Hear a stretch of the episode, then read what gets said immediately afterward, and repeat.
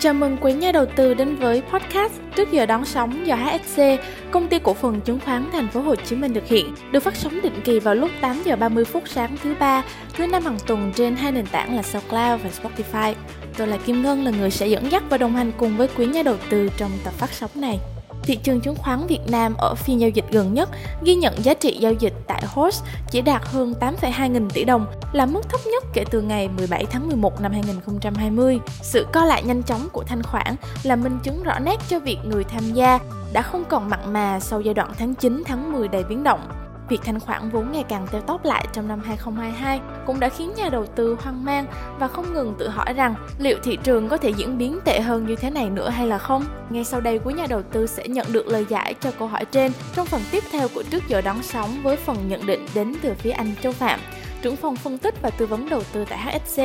Xin mời anh ạ. Xin chào anh chị và các bạn, rất vui lại được gặp mọi người trong bài postcard của HTC vào sáng thứ năm và cảm ơn bạn Ngân đã có một cái nhìn nhận về điều kiện thị trường hiện tại khá là chính xác. Nhìn chung thì vận động của chỉ số lần này để dự báo được phiên dịch của ngày mai thì thật sự là bây giờ không ai dám dự báo nữa đúng không ạ? Và mình cũng cho rằng là cái vận động của thị trường hiện tại nó khá phức tạp. Nếu mà chúng ta nhìn về câu chuyện phân tích kỹ thuật thì vận động của chỉ số, tạo ra một cái mẫu hình gọi là mẫu hình drive star, tức là mẫu hình ờ, chòm sao. Chòm sao là bao gồm những cái nến doji được xếp cạnh nhau trong mỗi phiên. Thì ờ, đây là một trong những cái mẫu hình mà mình cho rằng là phức tạp nhất nếu mà chúng ta phân tích về kỹ thuật. Bởi vì là nếu như một phiên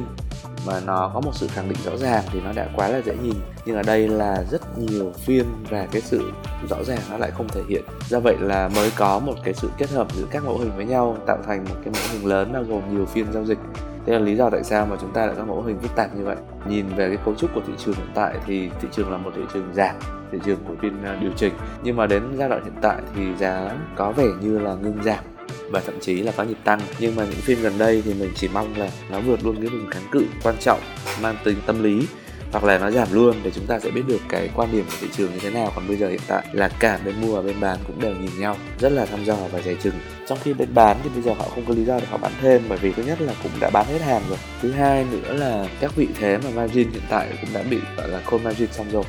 Thì bây giờ nó chỉ còn những vị thế mà cần phải bán thôi không liên quan đến yếu tố thua lỗ, mà liên quan đến yếu tố là không có thanh khoản để làm việc khác, do vậy là cần phải bàn để giải quyết. Còn nếu như à, các vị thế hiện tại đang nắm thì họ vẫn có tinh thần là họ sẽ nắm thêm chứ họ không muốn bán nữa.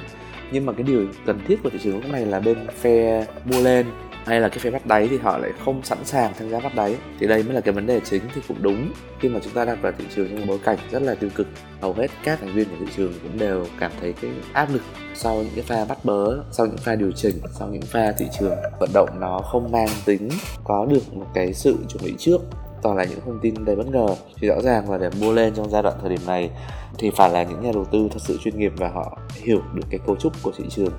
Họ hiểu được uh, doanh nghiệp họ hiểu được các cái lợi thế giao dịch thì lúc này họ mới có thể tham gia. Và đây là lý do tại sao mà giao dịch hiện tại phí mua cũng thấp và qua đó thì thanh khoản thật sự là giảm rất là sâu trong những cái pha giao dịch gần nhất. Thì ờ, với một cái thanh khoản giảm thì cho dù là thị trường quốc tế có tăng, có phát triển mạnh, thì cái thanh khoản này nó cũng không đủ để cho giá trong nước có thể tăng nhanh. Nên nó cũng giống như là việc một chiếc xe khi mà chạy lại bị thiếu xăng, chưa có lượng tiền mới vào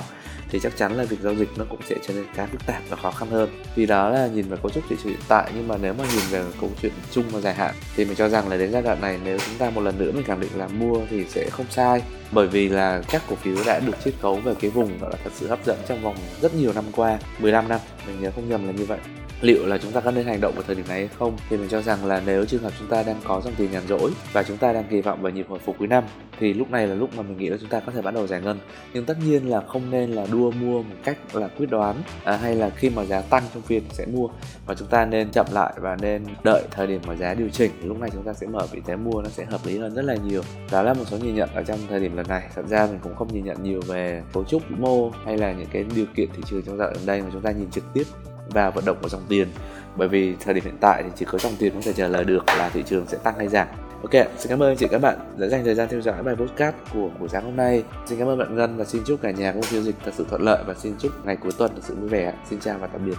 Xin được cảm ơn những chia sẻ của chuyên gia Châu Phạm Như vậy thì khi chứng kiến chỉ số VNDAX trở nên phân vân sau nhiều phiên giảm quyết đoán đã mang lại nhiều cảm xúc cho nhà đầu tư ở thời điểm hiện tại. Đây cũng là dấu hiệu tích cực nếu đặt trong bối cảnh thông số tài chính nghiêng về phía hướng tiêu cực. Thực tế thì dòng tiền bắt đáy không quá mạnh, mặc cho điều kiện liên thị trường đã cải thiện khá đáng kể. Tóm lại thì nhìn chung, nhà đầu tư vẫn có thể kỳ vọng những phiên phục hồi tiếp diễn trong giai đoạn sắp đến. Đừng quên cập nhật ngay những tin tức chính xác về thị trường chứng khoán cùng anh Châu và trước giờ đón sóng trong khung giờ quen thuộc 8 giờ 30 phút sáng thứ ba và thứ năm hàng tuần trên SoundCloud và Spotify quý vị nhé. Xin chào và hẹn gặp lại ở số tiếp theo của chương trình.